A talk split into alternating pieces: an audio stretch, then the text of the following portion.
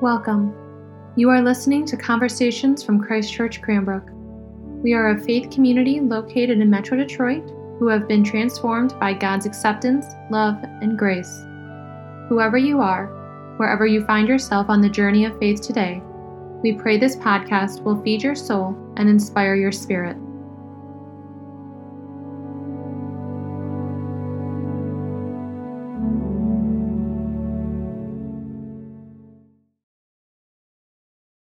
I speak to you today as a sinner to sinners, as the beloved of God to God's beloved, as one called to bear witness to those called to bear witness. Amen.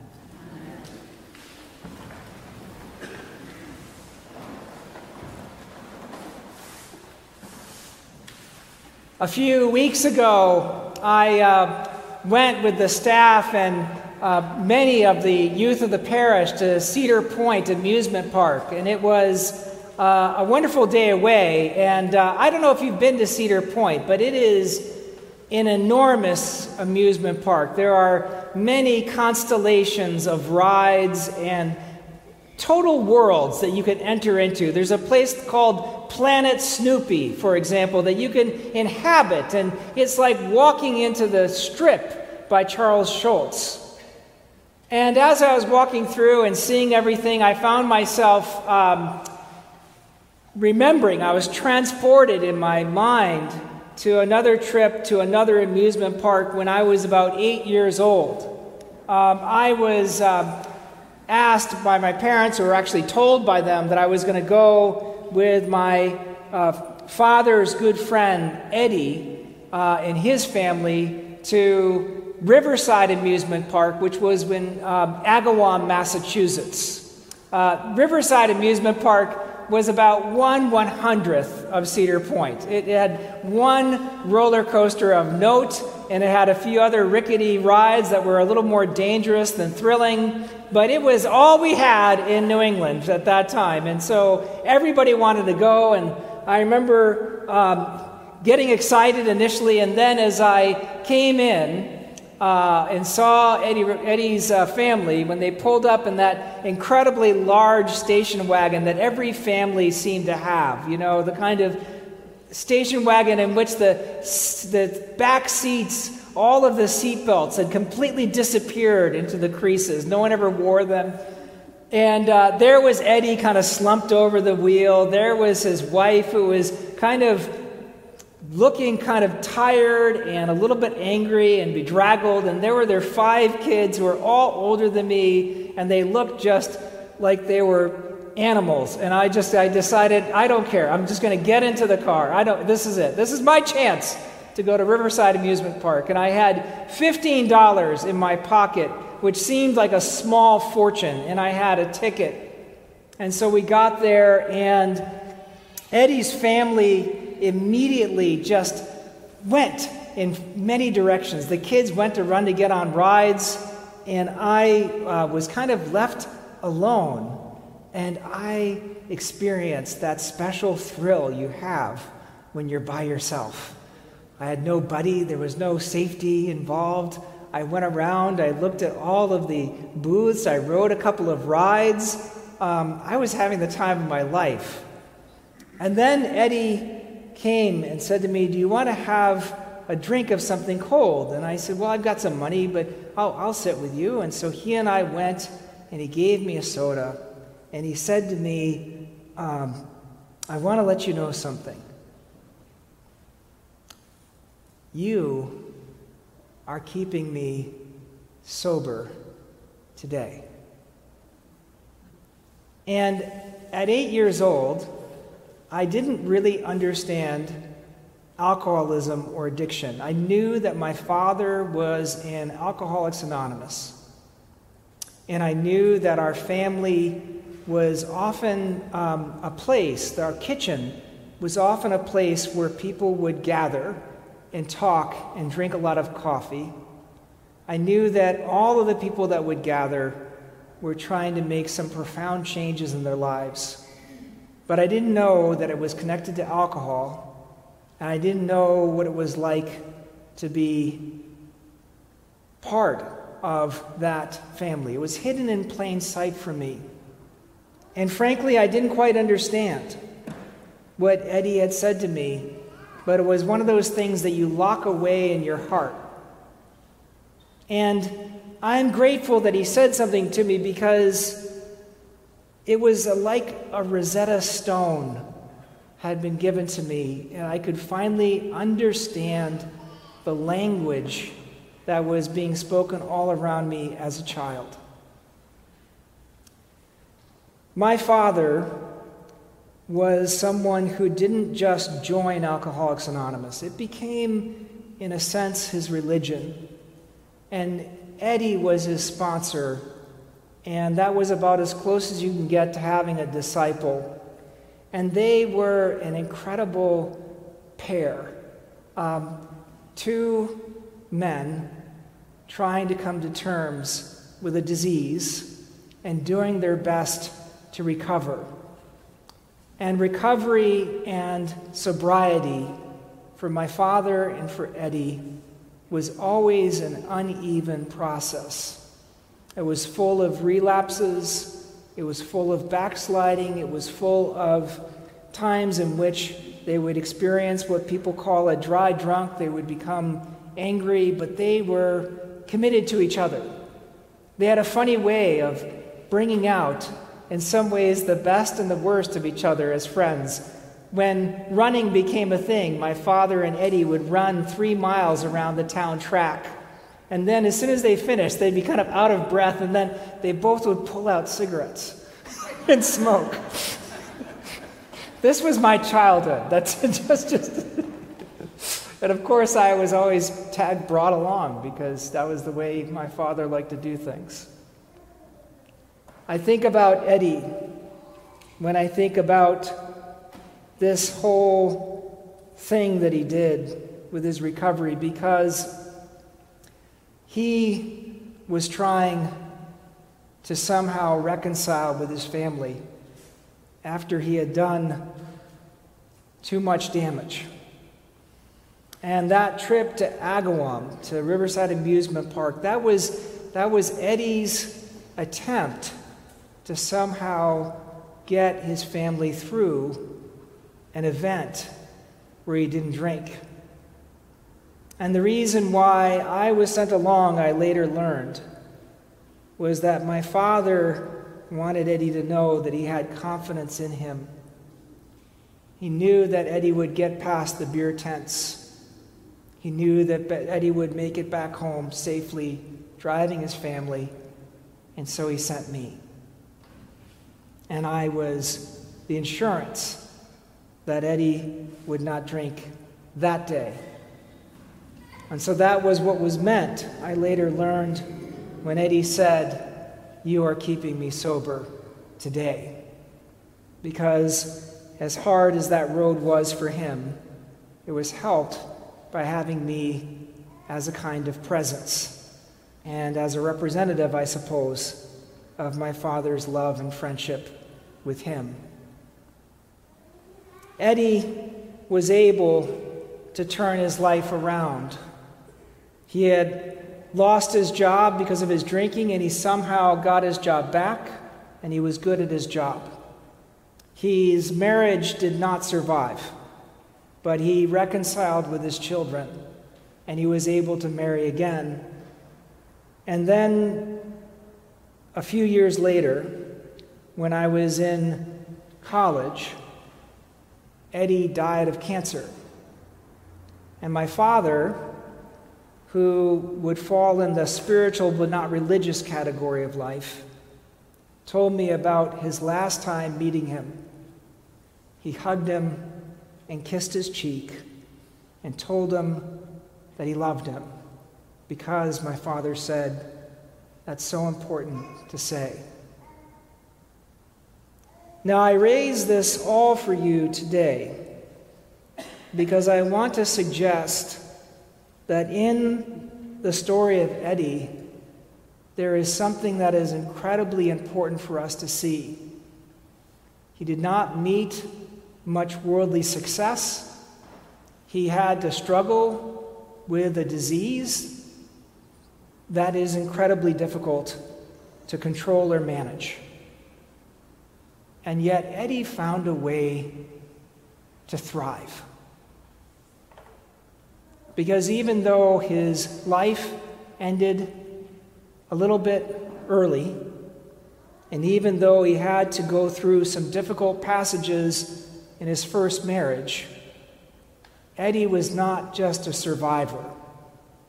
He was someone who was able to thrive.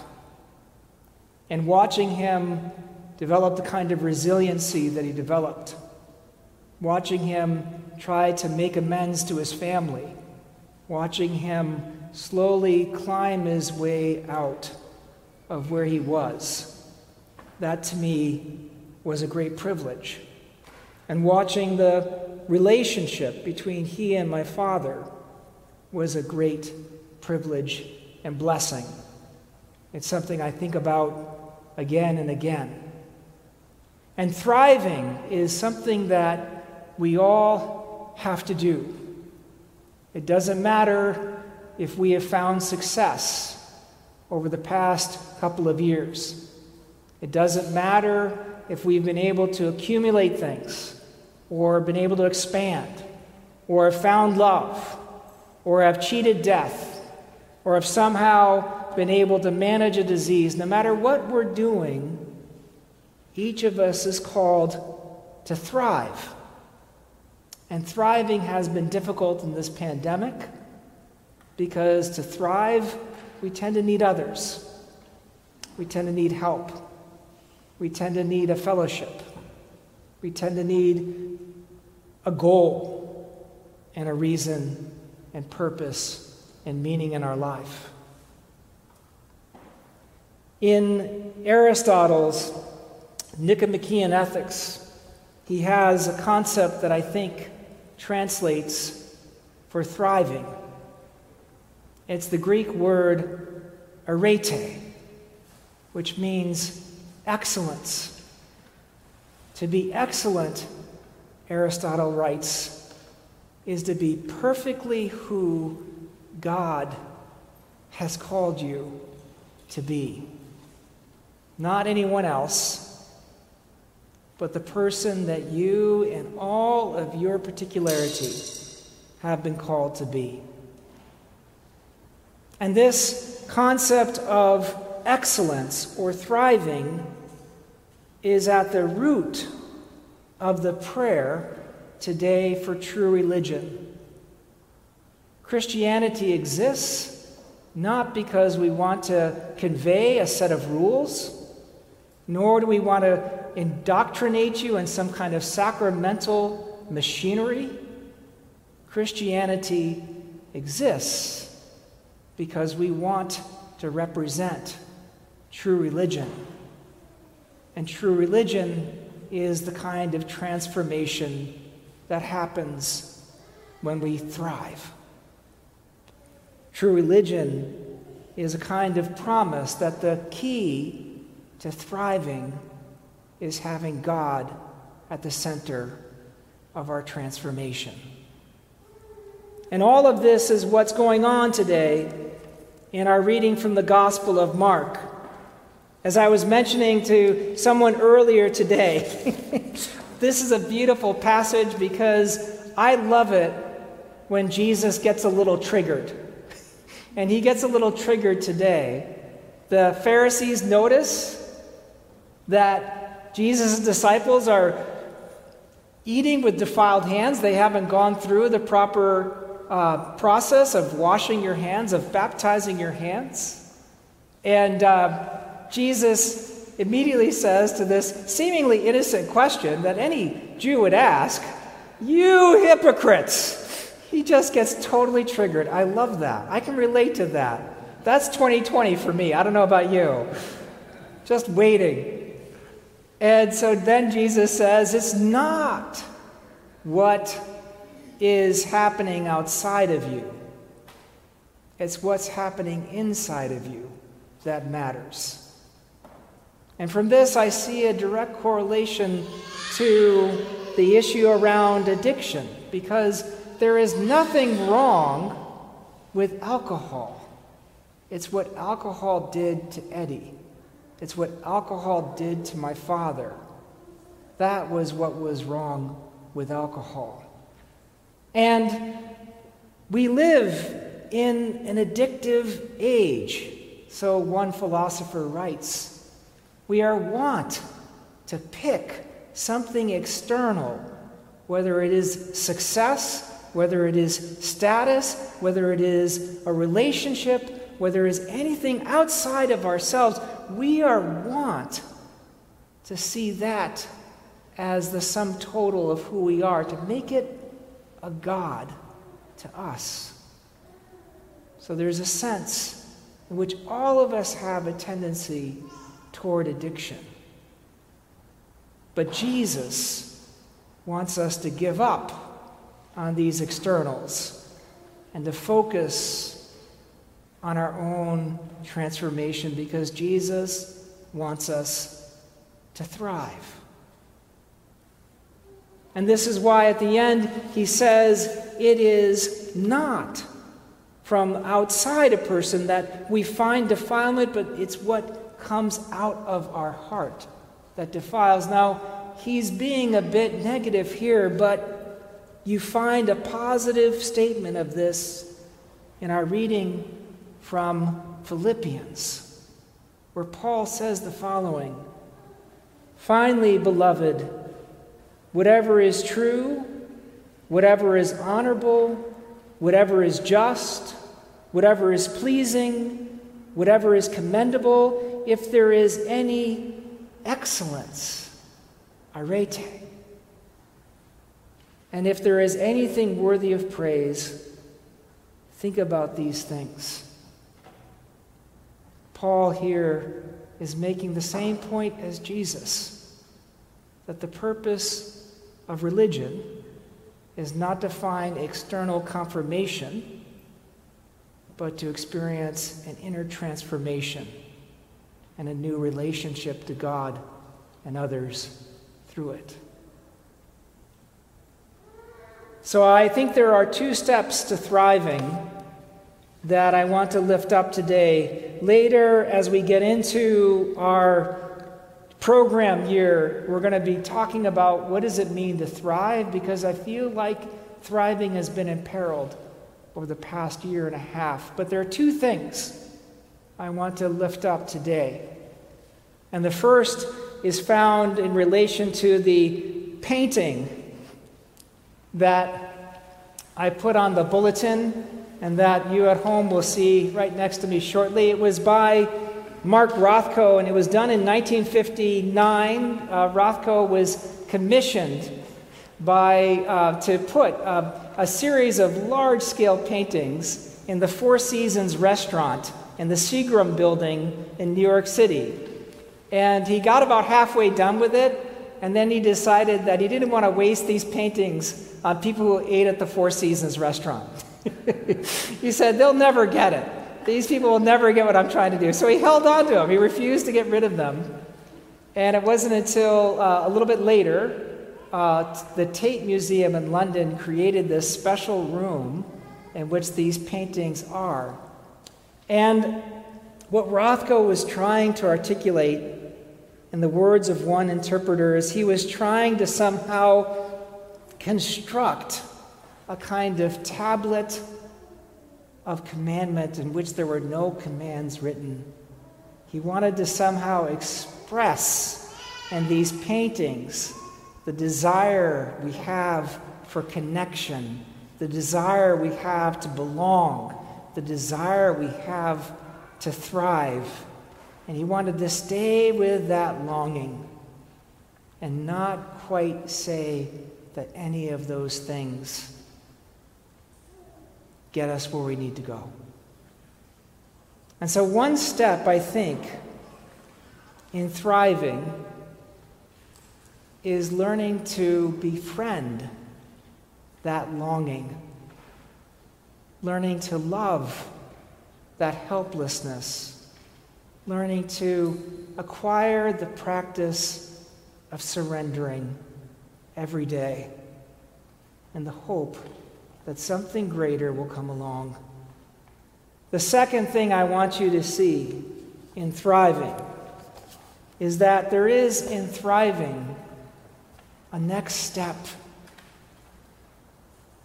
Kierkegaard calls it a leap of faith.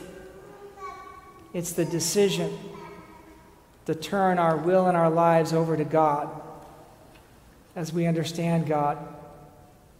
It's the decision to let go of the control we have, whether it's something immediate and real, such as an addiction to alcohol, or something else that claims us and has us by the throat.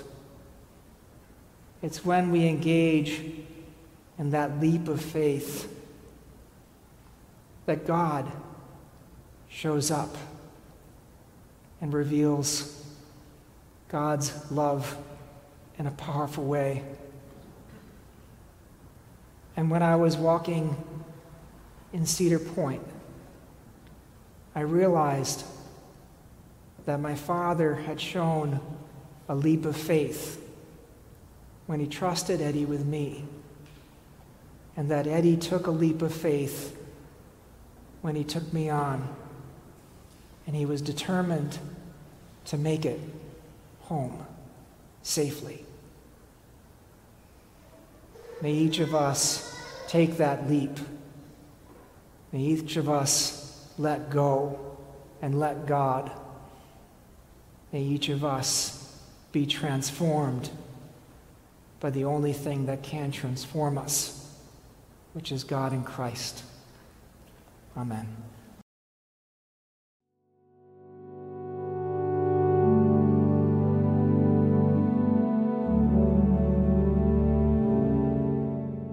Thank you so much for listening to Conversations at Christ Church Cranbrook.